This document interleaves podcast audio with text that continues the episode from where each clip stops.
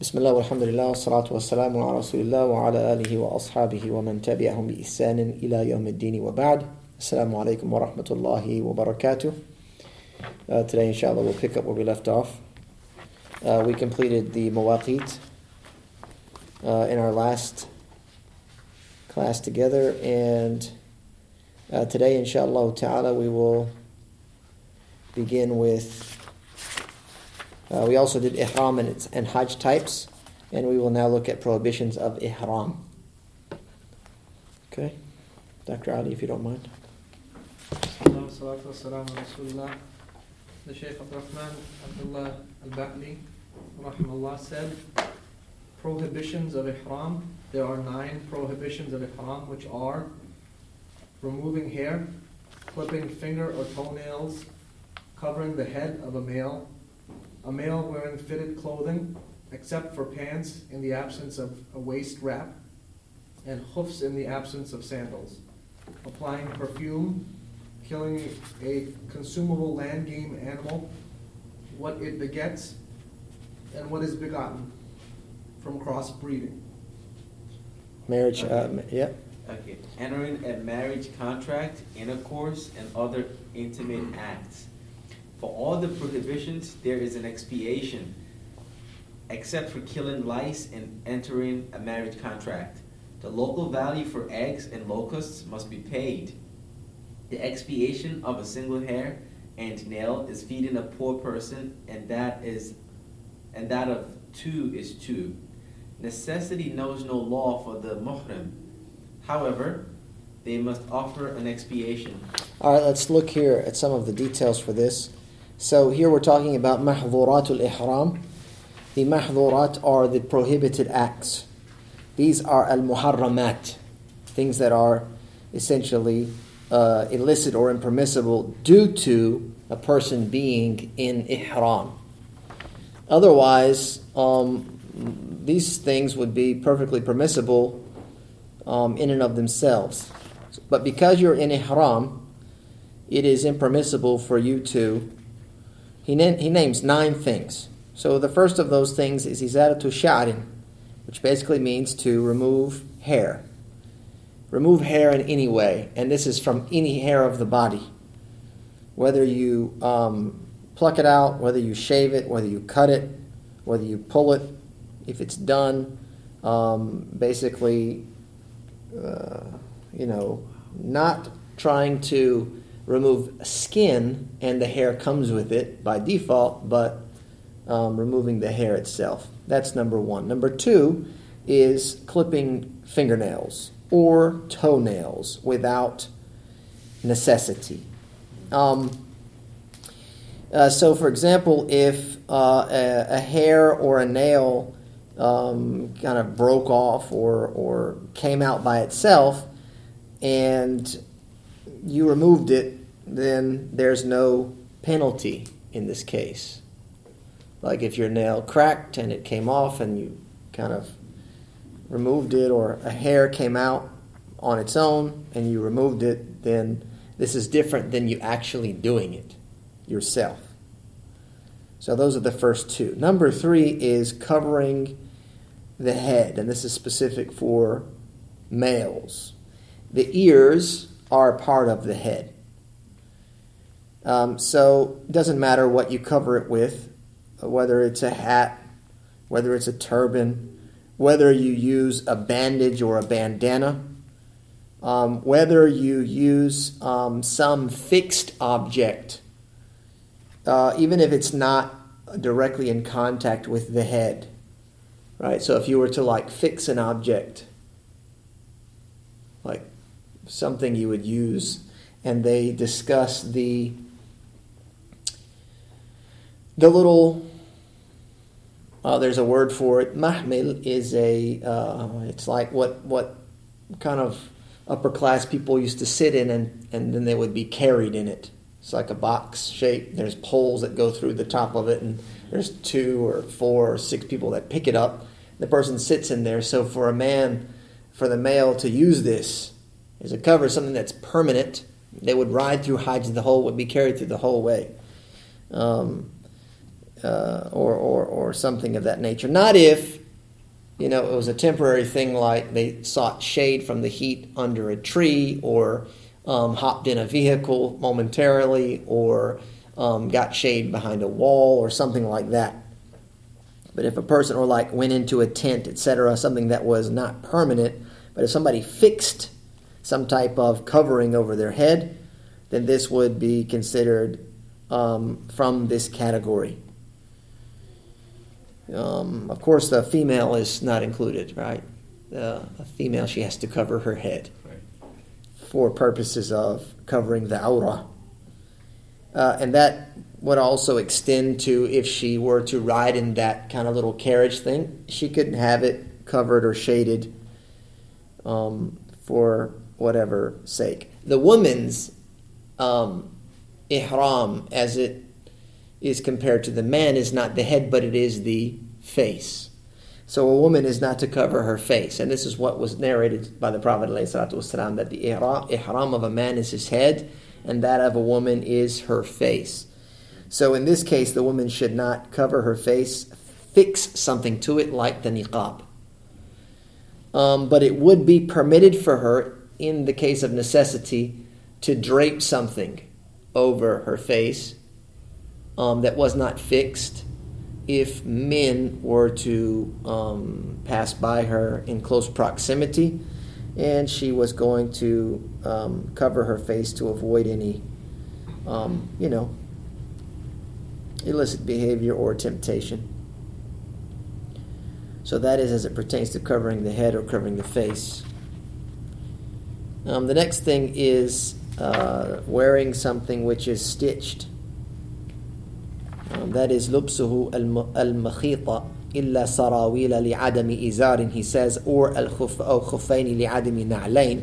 So basically here, number four is to wear something, um, the muhrim, this is the male muhrim, again specific to men. If you wear something which is considered uh, uh which is basically like what we wear t-shirts, uh, pants, trousers, you wear something that's been uh, stitched or tailored to fit the body, to fit the form. It doesn't mean something that has stitching in it per se. It means something that's been tailored to fit the body. Um, those examples he gave as an exception of sarawil, which are trousers, in the absence of the izar, which is the lower waist wrap. So you're permitted to wear the sarawil, the trousers, if you don't have the izar. The izar is the open kind of uh, open cloth that is wrapped around the waist, uh, lower lower garment, if you will, or the khuffain, and we know khuffain is it's a it's a, a foot covering. Uh, this is something that's discussed in greater detail in the chapters of prayer. However, the khuffain is something that is fixed to the foot, and it is um, tailored to fit the foot. Normally made out of leather, it can be made out of wool or cotton or some other type of fabric and it's essentially like a sock. So a sock is something that's been kind of stitched or tailored to fit that body part. And this can be worn if you don't have sandals. If you have sandals, then you cannot wear al khuffain. You can't wear either of them. Um, the exceptions to the rule, of course, if you don't have the izar and you don't have sandals and you're going to wear trousers or you're going to wear and you're going to wear the khuffain, uh, it is permitted to wear them, and you don't have a penalty that you have to pay. Number five is atib, which is perfume. This is something that is um, agreed upon uh, by the scholars. It is impermissible to uh, apply perfume after you make ihram. We discussed before ihram, it's permissible for you to perfume uh, your body, uh, and it is permissible to have perfume on your uh, ihram. However, um, you can't apply it after you make ihram. It's impermissible. Neither to the body nor to the uh, garments. You also cannot intentionally go out to um, smell these fragrances. And you can't intentionally use them in food or drink, um, especially when that will be, the smell of it will be apparent, it will be obvious. So if a person that goes out and intentionally uh, wants to smell, not if a person is in the marketplace, for example, they're in ihram, they go through the marketplace and they happen to walk by the perfume, a perfume dealer or whatever, someone that's heavily perfumed and they smell it, no problem whatsoever. Or if they're carrying it like because it's closed, they're carrying it in their baggage or something that they bought from a vendor and they happen to smell it, this is something different. However, if they intentionally apply it, smell it, use it in something where the odor is obvious, then this is from al mahdhurat, impermissible, and requires a penalty.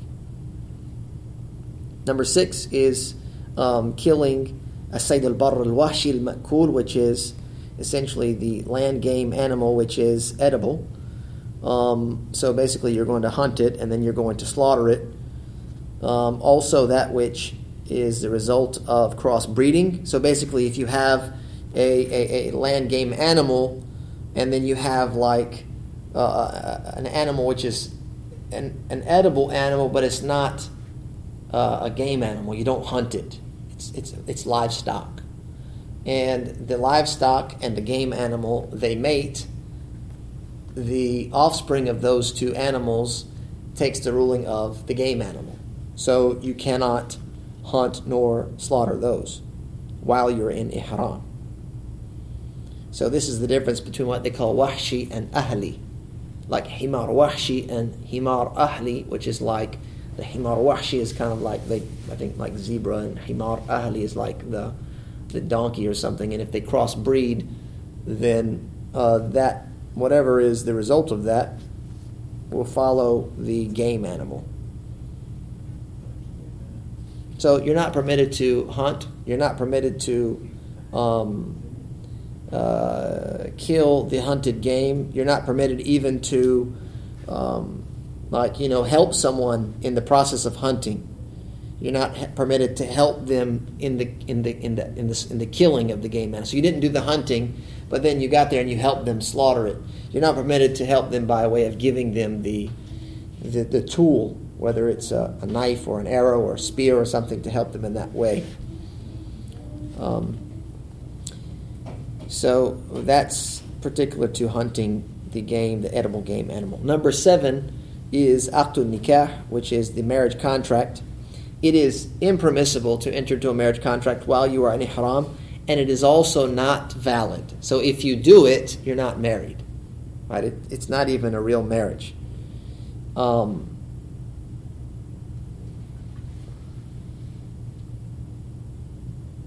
even if this was done, uh, uh, if this was done intentionally or unintentionally, meaning you did this like knowing or not knowing, it's not a valid marriage. The next thing is jima'a, which would be after your marriage, and that is intimacy, intercourse. This is a big no-no um, while you're in ihram, and it doesn't matter whether you have uh, done this um, forgetfully or out of ignorance or otherwise, um, it certainly does spoil your Hajj if it's done before the first disengagement. Um, and the Hajj must be made up, and there's a penalty. The Hajj must be made up now. Yeah, you have to. It spoils it, and you have to conclude. You have to conclude it. Oh. Yeah, it's like you lost it basically, but you still have to conclude it, and then you have to make it up and there is a penalty as well with it. And similarly is the um, mubashara fi madun al farj, which is basically like other intimate acts besides actual intercourse. This is also something that is uh, impermissible. It is min mahdurat al hajj. And this is whether you did it, um, you know, you did it uh, as, a, as an intimate act out of your desires and this will also um, require a penalty, though it will not um, spoil the Hajj itself. So he says, "Fi jami' al all of these uh, impermissible acts of ihram, they have a fidya, except for qatl al-qamal wa aqd nikah. So there's two that doesn't. Qatl al-qamal comes into killing animals or creatures, right? And aqd nikah, obviously we mentioned that um, being number seven. So these two do not have a fidya. There's no penalty to pay. There's no penalty to pay. he goes on and he says it's an obligation uh, when it comes to eggs. Like if a person went to take eggs, these are like wild eggs, right? You're out traveling and you're in the open plains, and instead of hunting, you come across the eggs and you take them. Or the jarad, which is locust, uh, then basically the penalty that for that is paying its market value, and that happens basically wherever wherever you did it. You know, if you took the eggs, then you take the market value of that location, of that time, and you pay it. To, to who? You pay it to the poor people of that region. So, ويجب في الشعرة أو الظفر إطعام مسكين. So basically here, when it comes to removing hair, here's he talking about a single hair or a single, a single nail. If you intentionally uh, if you, I'm sorry, if you remove one single hair or one single nail, then you have to feed a single person. ويجب في اثنين if you remove two hairs or two nails, then you have to feed two poor people. When you get to three hairs, then this is considered halq. This is like removing all the hair. And the fidya is greater, and that'll come up. Or the nails, this is like considered removing the nails altogether, which is from mahdurat al-hajj, or mahdurat al-ihram. Um, the last part of this chapter, he says, وَالضُّرُورَاتِ تُبِيحُ تُبِيحُ لِلْمُحْرِمِ الْمَحْظُورَاتِ And this is a basic principle. he makes it specific for the muhrim, the person that is making hajj or umrah, that uh, necessity knows no law. So if there is a necessity, you can do whatever is needed. So in the case of necessity, for example, um, removing hair, removing nails due to some type of uh, unbearable hardship, um, etc., uh, killing and hunting game animal, like you don't have anything to eat, that's the only thing that you can rely on, and you can do that. Obviously, this is quite theoretic, this particular aspect, because most of us are flying in planes and etc. We're getting the the food from restaurants. We don't require hunting. We don't even bring with us any food. We just bring with us money and we buy stuff along the way.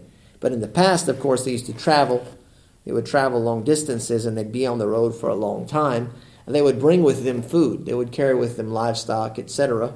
But it may be that they run out, and so they're required now to survive. And in order to do so, they may need to hunt.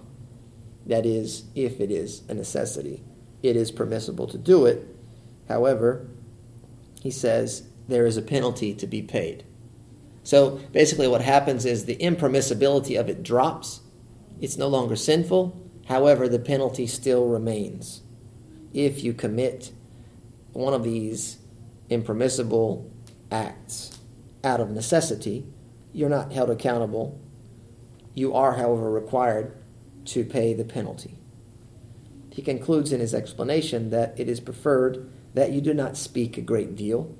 The muhrim or the muhrima, those that are in ihram, should not speak unless there is some benefit to it. Of course, that's to avoid any sinful words while you are in ihram, in particular, while you are in holy, sanctified territories. That concludes the chapter.